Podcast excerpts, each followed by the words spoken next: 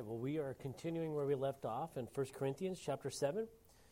Lord willing, we're going to go through a bit of text this morning as we tie it all together. If you remember last week, we started talking about marriage, sexuality in marriage, the foundation of marriage, that God created it, um, its importance.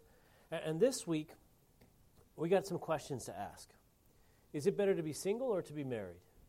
Is it better to be married to somebody who's great but separated because of economic reasons or other reasons like the military? Or is it better to be single and alone than that separated? Is it better to have a great spouse but not have to, but not together? Or is it better to be married to a non-believer?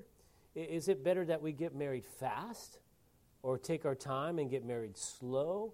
Uh, we have all these different questions, these real life questions, and, and Paul's going to address them now as the Corinthians had asked him last week was it better to be single? Was it, was it better just not even to get married? And I remember when I was a long time ago, I was single. I, I couldn't help, I, I was just needed to find somebody. And then when I found somebody, it's time to get married. And when you're engaged, then you just can't wait to get married. And then you're married, and you're like, well, then it's time to have kids. And then when it's time to have kids, there's always there's just always something else, and we're always desiring something more, what somebody else has. And, and Paul's going to speak to us as he spoke to the Corinthians this morning, as we jump into verse 17 to answer those questions. Let's let's go before the Lord in prayer. Lord, we've got some really heavy questions, and, and some different situations in each and every one of us. And we pray, Lord, that you would speak to us as you spoke to the Corinthians. And we pray, Lord, that we would have exactly what you have for us this morning as you give us these answers and speak to us through your word. In Jesus' name, amen. Well, let's look at verse 17 through 24 together, chapter 7. But as God has distributed to each one, as the Lord has called each one, so let him walk. And so I ordain in all the churches. Was anyone called while circumcised? Let him not become uncircumcised. Was anyone called while uncircumcised? Let him not be circumcised. Circumcision is nothing, and uncircumcision is nothing, but keeping the commandments of God is what matters. Let each one remain in the same calling in which he was called. Were you called while a slave? Do not be concerned about it, but if you can be made free, rather use it. For he who is called in the Lord while a slave is the Lord's freedman. Likewise, he who is called while free is Christ's slave. You were bought at a price. Do not become slaves of men. Brethren, let each one remain with God in the state in which he was called. Be who you are in Christ. All of us come from different situations, and all of us can get caught in the what's next, what do I need, where do I need to be, we, we start looking at somebody else's marriage and we think we need to have that marriage, or we're, we're, we're, single and we think that we need to get hooked up with somebody, and, and somebody's telling you to wait, and other people are telling you to go. And we, we just need to relax. In all states, be who we are in Christ. What they had asked in Corinth previously last week was do, do I need to be a monk to be really holy? Do, do I need to be separated? Do I need to be celibate? Do I need to be completely dedicated to God? Is it better not to get married? And remember, last week Paul said, if you're burning with passion, it's better you get married. Don't, don't stumble each other, don't stumble anyone. But we need to see what the Bible tells us. See, some of us feel like we're enslaved to our situation. And, and so he speaks here to people who are literally owned by somebody else. In the Roman world, the majority of living human beings are slaves. They're not citizens. They have no rights. They don't get a vote. They don't get to ask for a raise. They don't get to unionize. You are somebody else's property. And some of us, we feel that way. Maybe you feel that way in your situation financially. Maybe you feel that way in a relationship. Maybe you feel that way in loneliness. Uh, maybe you feel like you're trapped and there's no escape. What does Paul tell us as a Christian?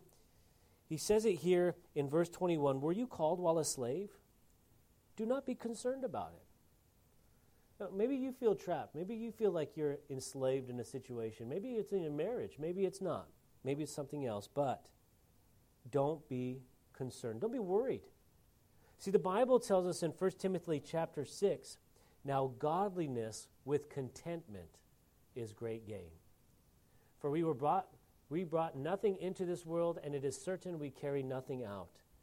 And having food and clothing, with these we shall be content. Godliness with contentment is great gain. If I could go back to myself, back then I would just tell him, I would tell myself, enjoy it. Whatever state we were at, just enjoy it. When I was single, man, just relax. I've been married now, I think, longer than I have been actually single. I know some people can relate here. When I was engaged, when you're, you're just constantly always thinking of that wedding, getting married, getting married, getting married, just relax, just enjoy it. When you're single, when you're married and you have no kids, and you're just trying to have kids. I remember Megan and I we were trying to have kids for years. We had we did difficulty with that. Should have enjoyed that time a little bit more too. And now you have kids, it's like, well, now they're going to grow up, and then it's the next grade, it's the next grade, it's the next grade, it's the next thing. Godliness with contentment. Some of us here, you know, you're retired, you, you spent your whole life rushing to get where you're at now. And it's amazing that you're still rushing to get wherever you need to go. Or, or you're with a spouse and you think, man, I made the wrong choice. I, I should have done X, Y, and Z. Or maybe there's some difficulty or, or trouble in the relationship. You can be content in whatever state you are right now. And if you feel trapped, don't be concerned about it. Relax. Now, notice though, Paul doesn't say, hey, stay a slave. If you're a slave, be a slave. What does he say there in verse 22? Uh, at the end of verse 21 going into verse 22 but if you can be made free rather use it hey, if you cannot be a slave let's tr- prefer not to be a slave better to be free for he who is called by the, in the lord while a slave is the lord's freedman at that time period in Corinth and in the first century AD, men and women didn't gather together. Free and slave did not gather together. Jews and Gentiles did not gather together. It was only in the Christian church where people were gathered together. We see that if you're stuck in whatever situation you're in, maybe it's employment, maybe it's in your home, maybe it's a situation where we start to rebel. See, because what happens when you get into a trap? When you feel trapped? You're more peaceable, right? You're more comfortable. You're relaxed. No, you get more aggressive. You start being assertive. You start fighting with that person or that situation. You start causing a little gossip. But the Bible tells us in Romans 12 if at all possible, as much as depends on you, live peaceably with all men. We should be seeking out to live in peace, even when things get difficult. Notice it does say as much as is possible. Sometimes it's not possible. But as I was saying, when they gather together with all these different backgrounds, all these people that are supposed to not touch, not be around each other, not interact with each other, the Bible tells us in the church, in Christ, in Galatians 3:28, there is neither Jew nor Greek, slave nor free, there is neither male nor female, for you are all one in Christ Jesus all together in Him.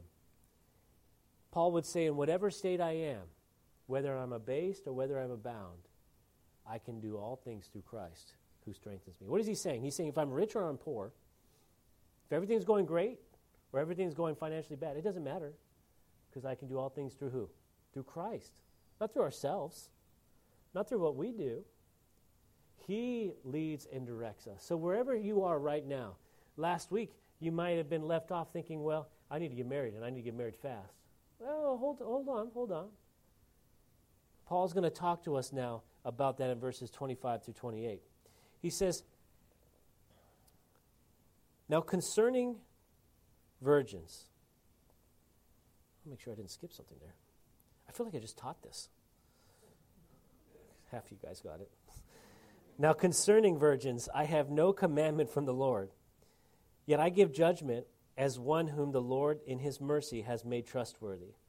I suppose, therefore, that this is good because of the present distress, that it is good for a man to remain as he is. Are you bound to a wife? Do not seek to be loosed. Are you loosed from a wife? Do not seek a wife. But even if you do marry, you have not sinned. And if a virgin marries, she has not sinned. Nevertheless, such will have trouble in the flesh, but I would spare you. Now, concerning virgins, who says that? What is he, what is he talking about? Remember, in this time frame, nobody is getting married for love. This, in the first century, it is just not even heard of that people are going to go out there and date and just feel good about someone and pick that person. No, the father chooses the husband for the bride. They make the deal. And so when Paul is saying here concerning virgins, he's saying, okay, hey, you dads, you dads have single uh, ladies, you have daughters at home. Are you supposed to marry them or not marry them? That's the question. He's saying it doesn't really matter. I don't know. I don't have a commandment from God here.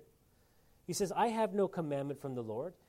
He says, but I give judgment as one who the Lord has had mercy, in his mercy, has made trustworthy. He's saying, hey, with everything that's going on right now, if you can keep them single and they can be 100% dedicated to the Lord, great.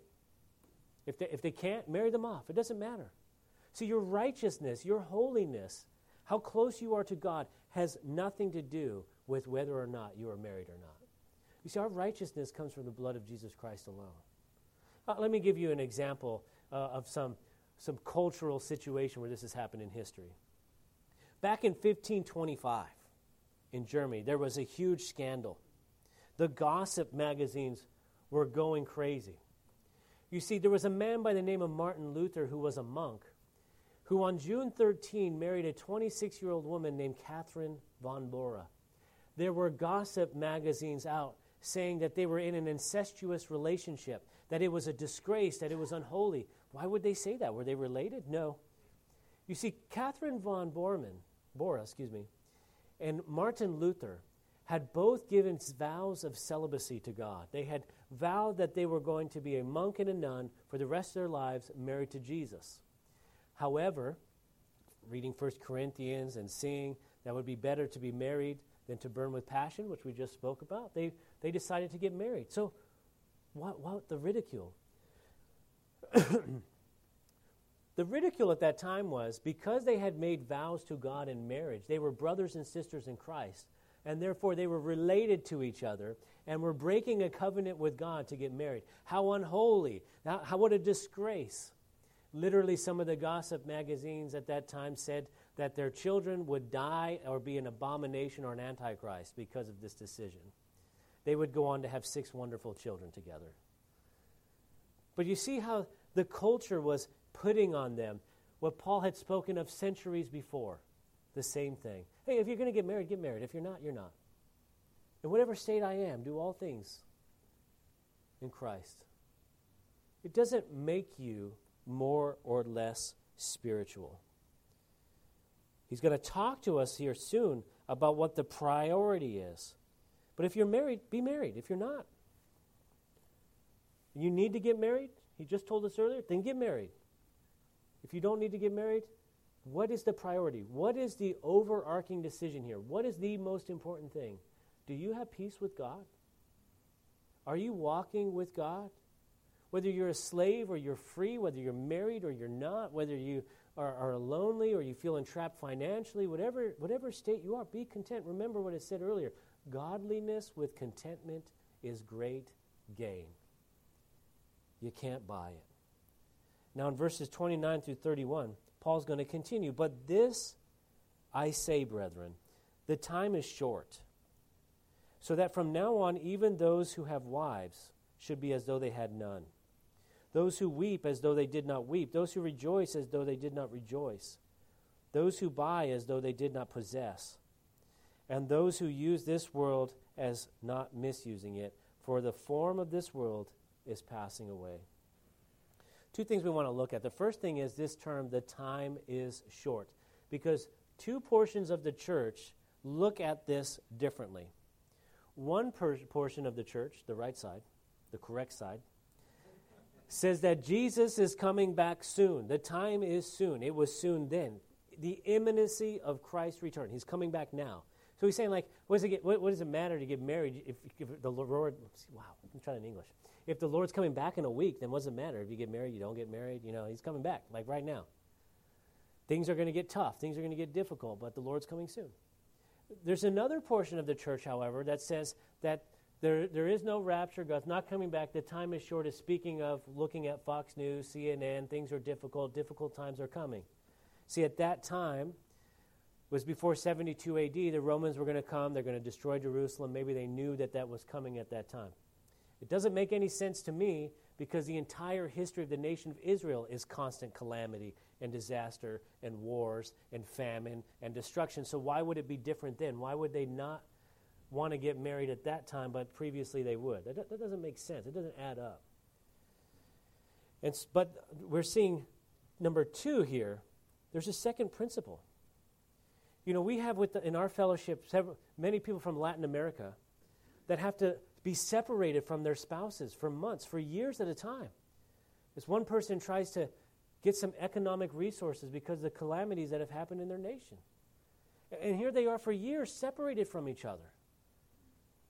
Maybe, maybe it would have been better to be single. I think not. As, as, I'll tell you right now, me personally, I cannot do it without my spouse. Without my bride, I can't do it. And we're going to talk about that in a little bit. But are you also willing to go through that heartache and through that trial together? Are you willing to be separated? Uh, it is not easy. Now, others of us are connected with somebody right now. We're close, and we wish there was a way that you could get away for a couple years because you're in a, you're in a difficult spot. Are, are you seeking after the Lord? Is that the Lord's will for you? We're always looking to somebody else's problems. But remember, Jesus is coming back quickly. Why, why worry so much about the long term plans? Why not serve the Lord today, right where you're at? I, I think of spouses that are separated, military spouses, gone on TDY, gone on um, operations, gone for war, separated for a time, the heartache, and then the rejoicing of coming back together. And sometimes not. So we're always so consumed with our present trials or a future trial, like he's saying here. And sometimes it's better to stay single for a little bit. The f- foremost important thing is not to be tricked into thinking that everyone else has it better than you. It's not to be tricked by the enemy to think that God is blessing other people and not you. Because remember, he had just told them whether you're slave or free, whether you're married or not, just trust after God. He is the priority. And that's what he's going to tell us here now in verses 32 through 35. But I want you to be without care. He who is unmarried cares for the things of the Lord how he may please the Lord.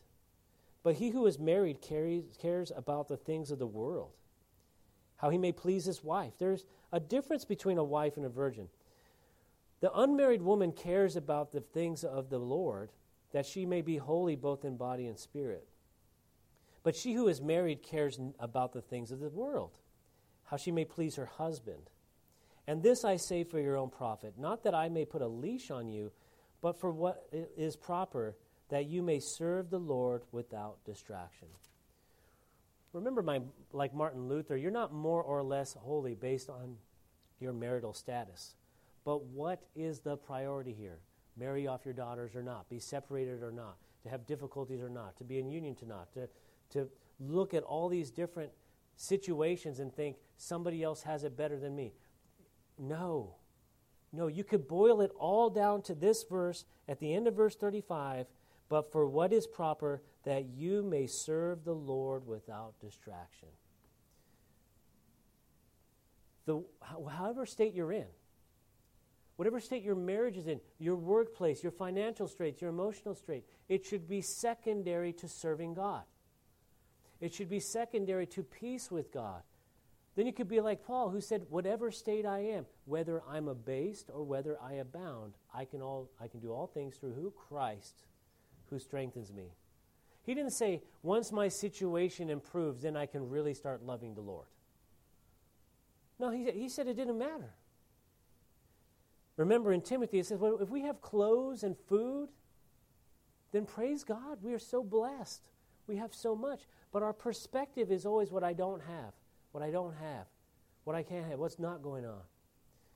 I'll tell you another story that I heard of a man who had gone through a divorce he had lost his kids, he had abandoned them, he had been separated from them. He fought them in court. He tried not to pay alimony. He tried not to pay child support. Let them have their own lives, he thought. But he, he ended up going to church and he got saved and became a Christian. He was convicted. He, he wanted to go back and provide for his family. He wanted to be a good husband. He wanted to be a good father. But the wife, the former wife, would had nothing to do with them. The kids, nothing. So he started to pay the child support and the alimony. Then he started to pay a little extra. He put more on top. He, he didn't just buy the gifts on Christmas and, and birthdays and send a card. He actually started giving his ex wife more money over the alimony and the child support. For week after week, month after month, still the calls would drop off. But suddenly, he started having more interactions with his kids, some phone calls and some visits. He started speaking with his ex wife. Why are you doing this? I'm a believer. Things have changed. Until eventually they had reconciled and remarried. But, but why do that? Why give the extra blessing? Why go to the extra mile? Why, why, why do that? Because he wanted to serve God. He wanted to do what God was putting on his heart. He wanted the things that God wanted. When I make that personal application, and I don't want any boohooing, I, I, remember I told you I cannot do this without my spouse. I can't.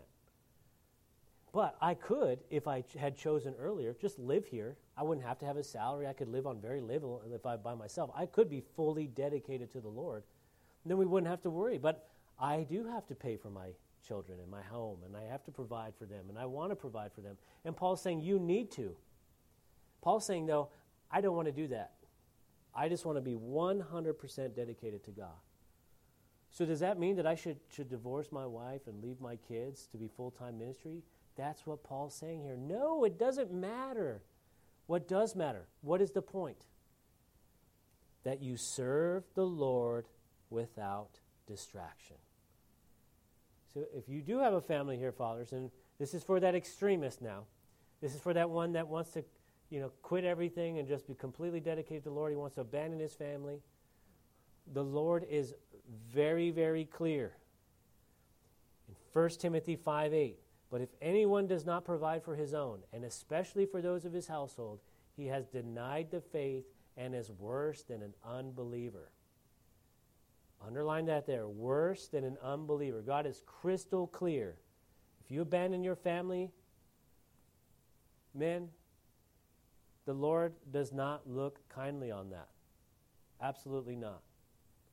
Well, then, does that mean that I need to take like a, as much time as possible away from the church to serve my family and to take care of them? I'm like, what is going on? I think that in the church, our pastors have begun to err more on the side of taking care of their family over the church. They've gotten even a little bit crazy. You don't want to sacrifice your children on the altar of the church. You're not going to sacrifice your family. But what's the line? I like what Brian Brodersen said it at one of his uh, church planting uh, teachings uh, back in the day. He said, Yes, you need to take care of your family. You need to be dedicated to your family. But if somebody in your fellowship calls you in the middle of the night and their wife is dying in the hospital and you say, I'm sorry, it's family gang night, you probably are in the wrong. You probably don't have your priorities right. And so there's too many that are just taking sabbaticals and they're just taking whole time off. They got, they got more time with your family. So, how do you find the balance? Me personally, I look at the world. I, I look at families who have made decisions of sacrifice together. They're working two jobs, they're going to school after hours, they're trying to get ahead. I, I look at families from South America. They are telling each other, we're going to be separated for several years so you can go ahead so we can pay our bills, so we can keep things afloat, so we can eat. And they're willing to go through great service and great sacrifice just to keep things together. How much more so can we be dedicated to God? And so that's, that is the conviction for all of us. Do you know the average American is spending 20 hours a week on a tablet, on a phone, on a screen of some kind? 20, that's a part time job. And yet we try and fit God. How long do you put aside for your daily devotion, for your prayer time, for your church time, for time talking to God, just praying? Well, we can't fit it in, we're too busy. And yet we're having a discussion on whether or not to get married whether or not to have a family so they can be fully dedicated to God. We're not dedicating 15 minutes a day, y'all. It says here at the end of verse 35 that you may serve the Lord without distraction. Can you think of any generation that's more distracted than us? Stop it. Stop it. But start thinking in those terms. God comes first. Our life choices are not based on our physical comfort and financial gain or emotional well being or just keeping up um, appearances with people and pretenses. We don't get married just because everybody else gets married. We get married because God's calling us to. We don't stay single because we want to be special, because God's calling you to. What can you do to be dedicated to God? You see, some people, especially young people, think in the church, if I just get married, all my problems are going to go away. Nothing could be further from the truth. In fact, all your problems double. Because there's two sinners together. Warren Wiersbe, in his commentary, says it is impossible for two people to live together without burdens of one kind or another. But there is no need to rush into marriage and create more problems. Marriage requires a measure of maturity, and age is no guarantee of maturity. Y'all that run around Sin City know that's true. age is no guarantee of maturity. But what about this dedication? See, guys like George Whitefield and John Wesley, historically, they maybe have been better off not getting married. Me personally, remember, I can't do it. It ain't happening. I got to. See, Wesley's wife left him after being traveling so often, being gone so much, being so dedicated to God. And George Whitefield's wife would constantly be saying how lonely she was, abandoned she was. And so maybe those guys shouldn't have. Stories of Billy Sunday's wife screaming at him at during his sermons, his altar calls. Maybe it would have been better if they had just been dedicated 100% to God. For others, though, like myself, I couldn't do it. I couldn't get up in the morning without my wife. Just ask her. but what does the chapter here close in saying? Let's read verses 36 through 40. But if any man thinks he is behaving improperly towards his virgin, if she has passed the flower of youth, and thus it must be. Let him do as what he wishes. He does not sin. Let them marry. Nevertheless, he who stands steadfastly in his heart, having no necessity but has power over his own will, and has so determined in his heart that he will keep his virgin, does well. So then he who gives her in marriage does well, and he who does not give her in marriage does well. A wife is bound by law as long as her husband lives, but if her husband dies, she is at liberty to be married to whom she wishes, only in the Lord. But she is happier if she remains as she is, according to my judgment. And I think I also have the Spirit of God. Remember that speaking of his virgin, that's a, that's a father speaking of his daughter. Like, yeah, you don't have to give her off in marriage. You don't have to if you don't want to. You want to have her dedicated to God? Fine. Notice there's no choice in that. The dad makes the decisions back then. You know, maybe we should bring a little bit of this first century culture back in. I can hear my daughter screaming in the back, no. But are we dedicated at all to God? Are we, are we dedicating portions of our life or, or portions of our time to the things of God? Here, they're making decisions, whole family choices based on, yeah, but does this interfere, interfere with my time with God? Does this interfere with my time with God? Hey, you know, I want to watch that movie, but does it interfere with my time with God? Maybe not. Oh, I want to get married. I want to be in a relationship. I don't want to be in a relationship because, 100% because this is affecting my relationship with God or not. It's completely foreign to us, isn't it?